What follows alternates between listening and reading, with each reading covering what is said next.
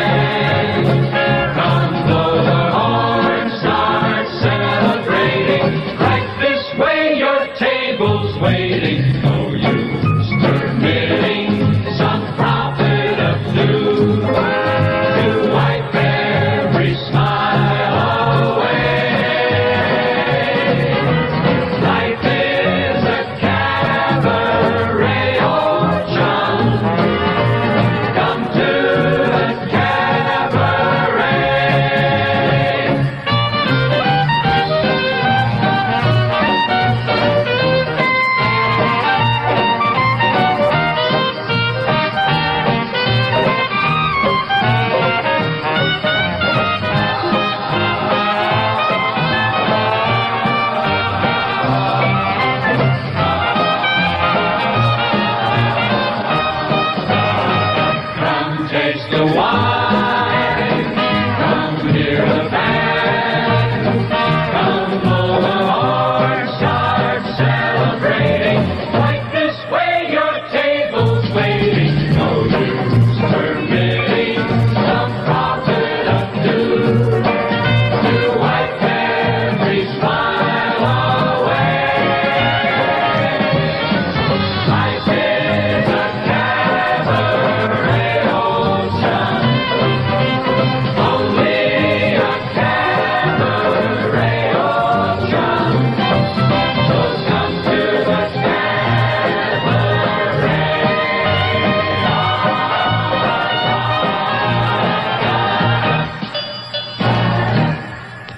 Over 250 years ago, a Spanish treasure armada was driven ashore on the Florida reefs, and ten richly laden ships were sunk.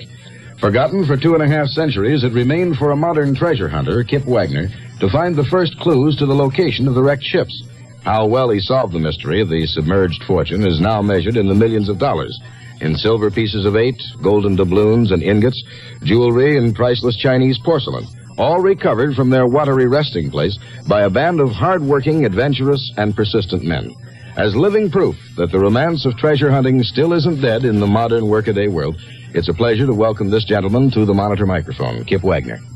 Nice to have you with us, sir. Thank you. Mr. Wagner, how did you first get interested in your search for the lost Spanish gold fleet?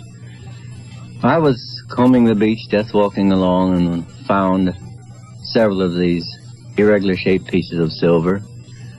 And by being of a curious nature, I wanted to see whether or not I could find the source from which they came, and did. Mm-hmm. Well, now, I'm curious, sir, had you, uh, what, prior to this time, had you done any uh, treasure hunting or any no, diving or any oh no, of thing? nothing. What sort of research did you have to do? Considerably. I've been all over Europe, South, Central American countries, searching the libraries, the archives, this sort of thing.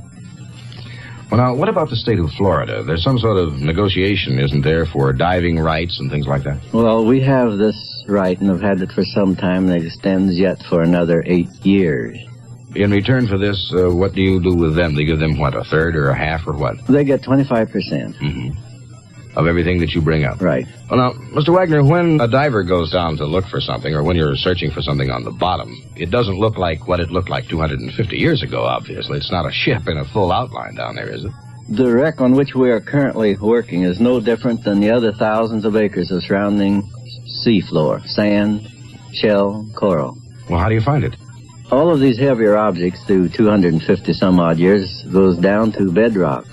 We take the overburden off and they're displayed as though on this floor here are the objects which we pick up like chicken picking up corn. Now, they settle down through the sand, then. Right. Well, how do you know where they are, though? This Is one of a the trade trade secret. secrets Sorry? of treasure hunting. I'm sorry. It just seemed like a good question. What further plans do you have, sir, as far as uh, the salvage group is concerned? The the real eight, I believe, is the. We will continue to salvage, research until all of the ships have com- been completely exploited. In your research, is there any particular piece that you're looking for and what's left? Some particular item of uh, jewelry or. Uh, Yes, it just happened that uh, King Philip V of Spain had taken a new wife, Elizabeth Farnese, for whom he ordered from the New World jewels. And we have a very, very vivid description of these. And we are uh, hoping shortly to recover those. I see. Uh, any jewels which are fairly unique now as compared to those days? I would think they were will be most unique inasmuch as the description given in the manifests are something different because the survivor who was in charge of the jewelry to console King Philip after the sinking said that they were of little worth being of ancient make. Of ancient make. 250 years ago they were of ancient make. Yeah, that would put them pretty well in the antique class, I would think, all things considered. Well, now, if they came from the New World, they wouldn't be diamonds, most likely. Uh, what were they, emeralds? Emeralds from Colombia. Oh, boy. Yeah, I can see why you'd be looking forward to getting into the remaining three. May I say thank you very much for being with us, sir, and uh, it's a pleasure to know there's somebody around who still looks for treasure. Thank you. Treasure hunter Kip Wagner, some of whose discoveries have recently been exhibited at New York City's Parke-Bernet galleries. Now, more monitor music. Here's Senator Everett Dirksen with Gallant Men.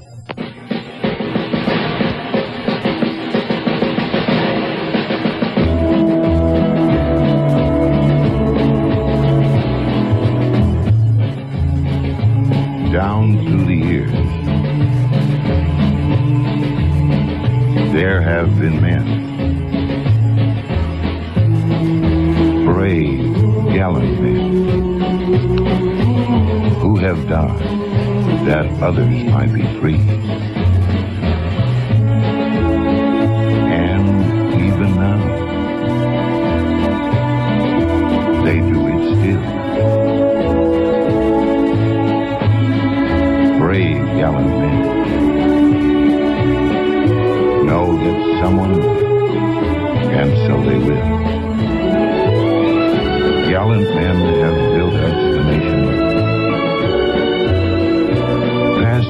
torch of flame.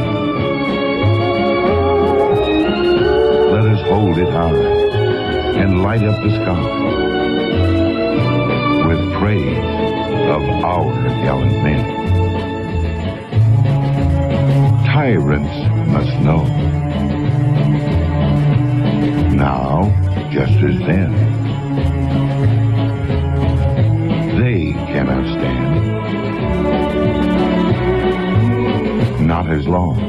as there are gallant men.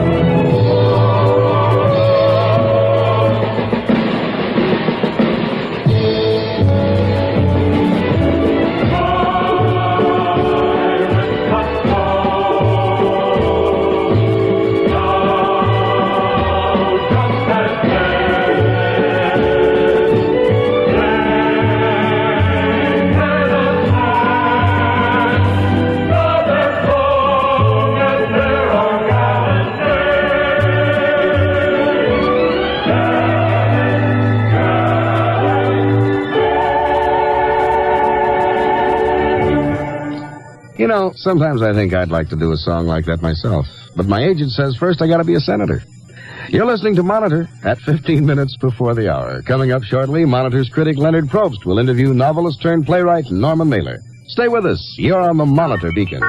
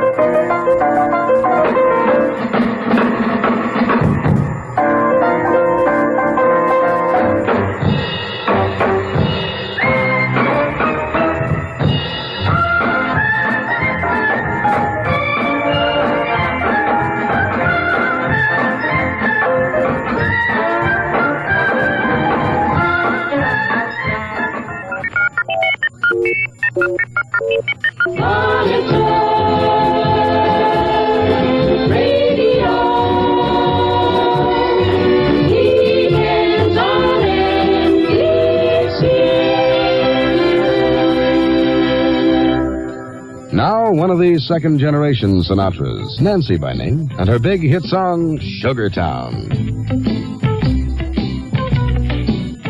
I got some troubles, but they won't last. I'm gonna lay right down here in the grass. And pretty soon all my troubles will pass, cause I'm in shoo shoo. Shoo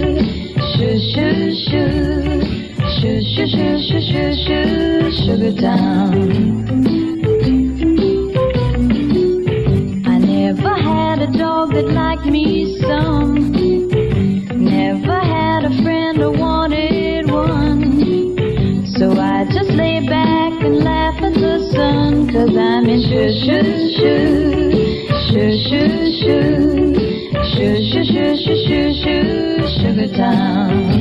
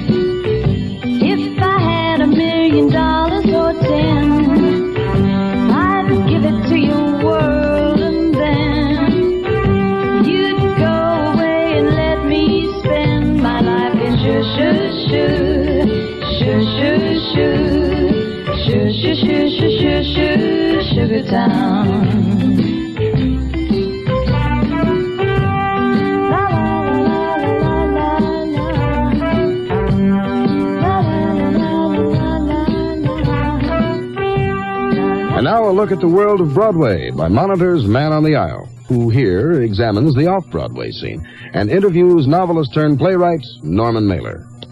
With no openings on Broadway this week, theatrical activity moved to off Broadway, where two new plays are stirring up a lot of interest. They are Norman Mailer's The Deer Park and MacBird. MacBird is the most incendiary political satire in a long time. MacBird began preview performances this Thursday night, and it's already been called notorious. It also has a $10,000 advance ticket sale, possibly the heaviest in off Broadway history. MacBird is the first play by 25 year old Barbara Garson, and it's based roughly on Shakespeare's tragedy Macbeth. President Lyndon Johnson is MacBird, and John Kennedy, Ken O'Dunc, the murdered king. The play, which has been praised by some critics, pictures MacBird as a cruel, ambitious, and power hungry ruler. Because of its content, the play has met with a number of obstacles. First, no publisher would print it, so it was printed privately, and it's now sixth on the paperback bestseller list. Then, two theaters turned it down, so it's being staged at a huge Greenwich Village cafe, the first drama ever done there. Then the printer who normally prints the playbills for off-Broadway refused to handle it. So Grove Press, which has purchased the publishing rights to the play, is also printing the playbill for the first time. MacBird officially opens February the 8th. Norman Mailer, novelist, journalist, and poet, is about to open his first play. It's an adaptation of his novel, The Deer Park. I talked to Mr. Mailer, whose play was scheduled to open this Tuesday night. It was supposed to open this Tuesday night, but we've delayed one week. We're going to open on the 31st of January. Why the one week delay? Well, first of all, because the 31st is my birthday. But uh, the real reason we're uh, delaying is, is that we think we may have something extraordinary. We've been getting better every day. And we decided to go this extra week because we think if we do, we're within shooting distance of having something very large, like Death of a Salesman or Streetcar or Virginia Woolf. What do you gain beside the time in a week? I mean, why one week? Why not two weeks? Why not two days? How do you decide how long to postpone an opening? Uh, a theater company is really more like an athletic team than a group of artists. Uh, In other words, theater has more to do with sports than it has to do with writing. And it's just as if you were getting a team ready for its first game of the season. And each day, the plays are made better. In other words, if you have three or four weeks before the season starts, it's obviously a great advantage if you have five weeks rather than three weeks before a season starts. Because every day, what happens is the plays are made better. No matter when you decide to open, when you do open, one thing that goes for sure is that in that opening night audience, there will be a lot of critics. What do you think of the value of the critics? Do we need critics? I wrote something in the Times about this, uh, which came out today, as a matter of fact. I, I think yes. I think we need critics. I think that critics provide a dramatic edge. In other words, it, it uh, it's not important that a book be reviewed on the day it comes out. That's agreeable for the author in a way because it gives them some excitement. But it's essential that a play be reviewed immediately. Says on the on the particular night that's chosen for opening night because it provides a dramatic edge in the theater. Does it make it any better that it's reviewed the same night the play opens? No, it works to the disadvantage of the play most often. For one thing, uh, the the fact that the review has to be written that night works very much against the play because you've got you've got to have a simple play. If you've got no play that's complicated in any way, it's like carrying a 35 pound monkey on your back. I mean, if, if you if you write the sort of play that requires that a critic go to sleep and sleep on it before he writes his review, you are carrying a 35 pound monkey. So therefore, the tendency is to work toward very simple plays, plays that can be comprehended very clearly. You might have a genius for the critic, and he still could not review certain kinds of plays properly in, in, in one hour after seeing it. It takes time to digest uh, uh, any, any complex phenomenon. I say what's bad about the opening night review is that it tends to create a theater of simple plays, plays which are far simpler than life, plays which have none of the complexity of life and then the moral ambiguity of life. Nonetheless, I wouldn't like to see the other sort of thing happen, where plays got reviewed slowly and, and, and there was not this dramatic edge, this sense of impact, this sense of opening night. I mean, if you write for the theater, you like drama, you like excitement. And to take away the excitement of the opening night, uh, would, I think would strip the theater of something. What do you think would happen to the theater if there were no critics? If there were no shopping guides, or is nobody telling you what to look for, what not to look for? I think that we probably would end up with a play that would be less good because the fact that we've got an opening night keeps us all on our toes, and it keeps us working and thinking and and um, looking looking for ways to improve the play, to cut a moment here, to improve something there, enrich something else there, take out a scene, so forth and so on. Because we've got that opening night, and it's a, it's a hurdle that we've got to take. I think that Americans have a crisis psychology. They love examinations, deadlines, uh, trading hours, closing. Uh, moments of decision where you can't pass beyond that moment. In other words, where your life is going to be changed by at a given moment. I think Americans uh, uh, really enjoy that kind of thing and live for it to a degree. I know I do. And uh, as I say, I just uh, it, I, I may be weeping in my beer after opening night, but uh, I I still would not enjoy producing this play and writing it and working at it as much if it weren't for the opening night. Norman Mailer, who will celebrate his birthday on opening night and possibly celebrate the critics' reaction to his play. Leonard Probst, NBC News, New York. That's it from Broadway. More monitor music now. Roger Williams at the keyboard with a musical reflection on the Earth's rotation. Sunrise, sunset.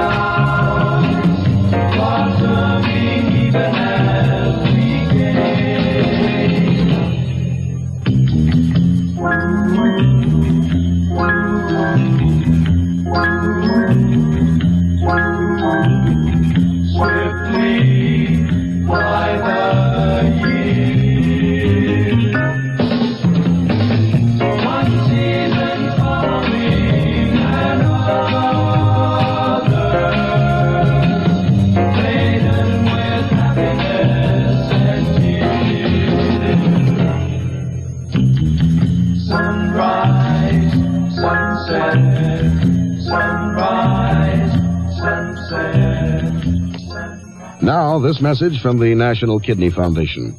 100,000 Americans die each year from some form of kidney disease. But recent advances, such as the dramatic new uses for the artificial kidney and kidney transplant programs, now offer hope where formerly there was none. Your support of your local kidney foundation will increase that hope.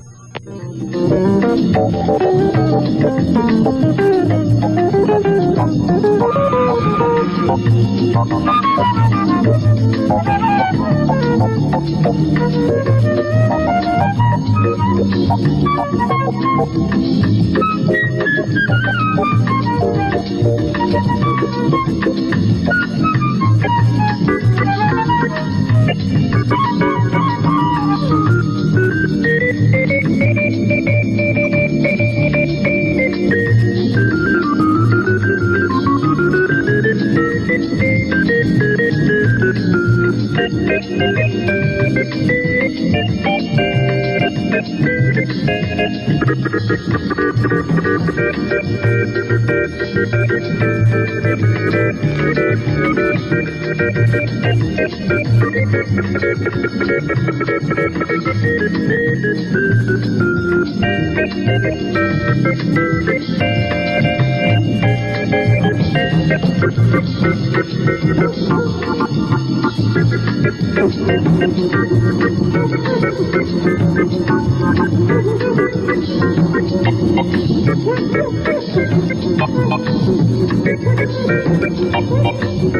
Walter Wanderley with a taste of sadness. You're tuned to Monitor. I'm your host, Brad Crandall, reminding you that NBC News on the Hour is coming up, and then we'll be back with more of Monitor 67. This is Barbara Walters.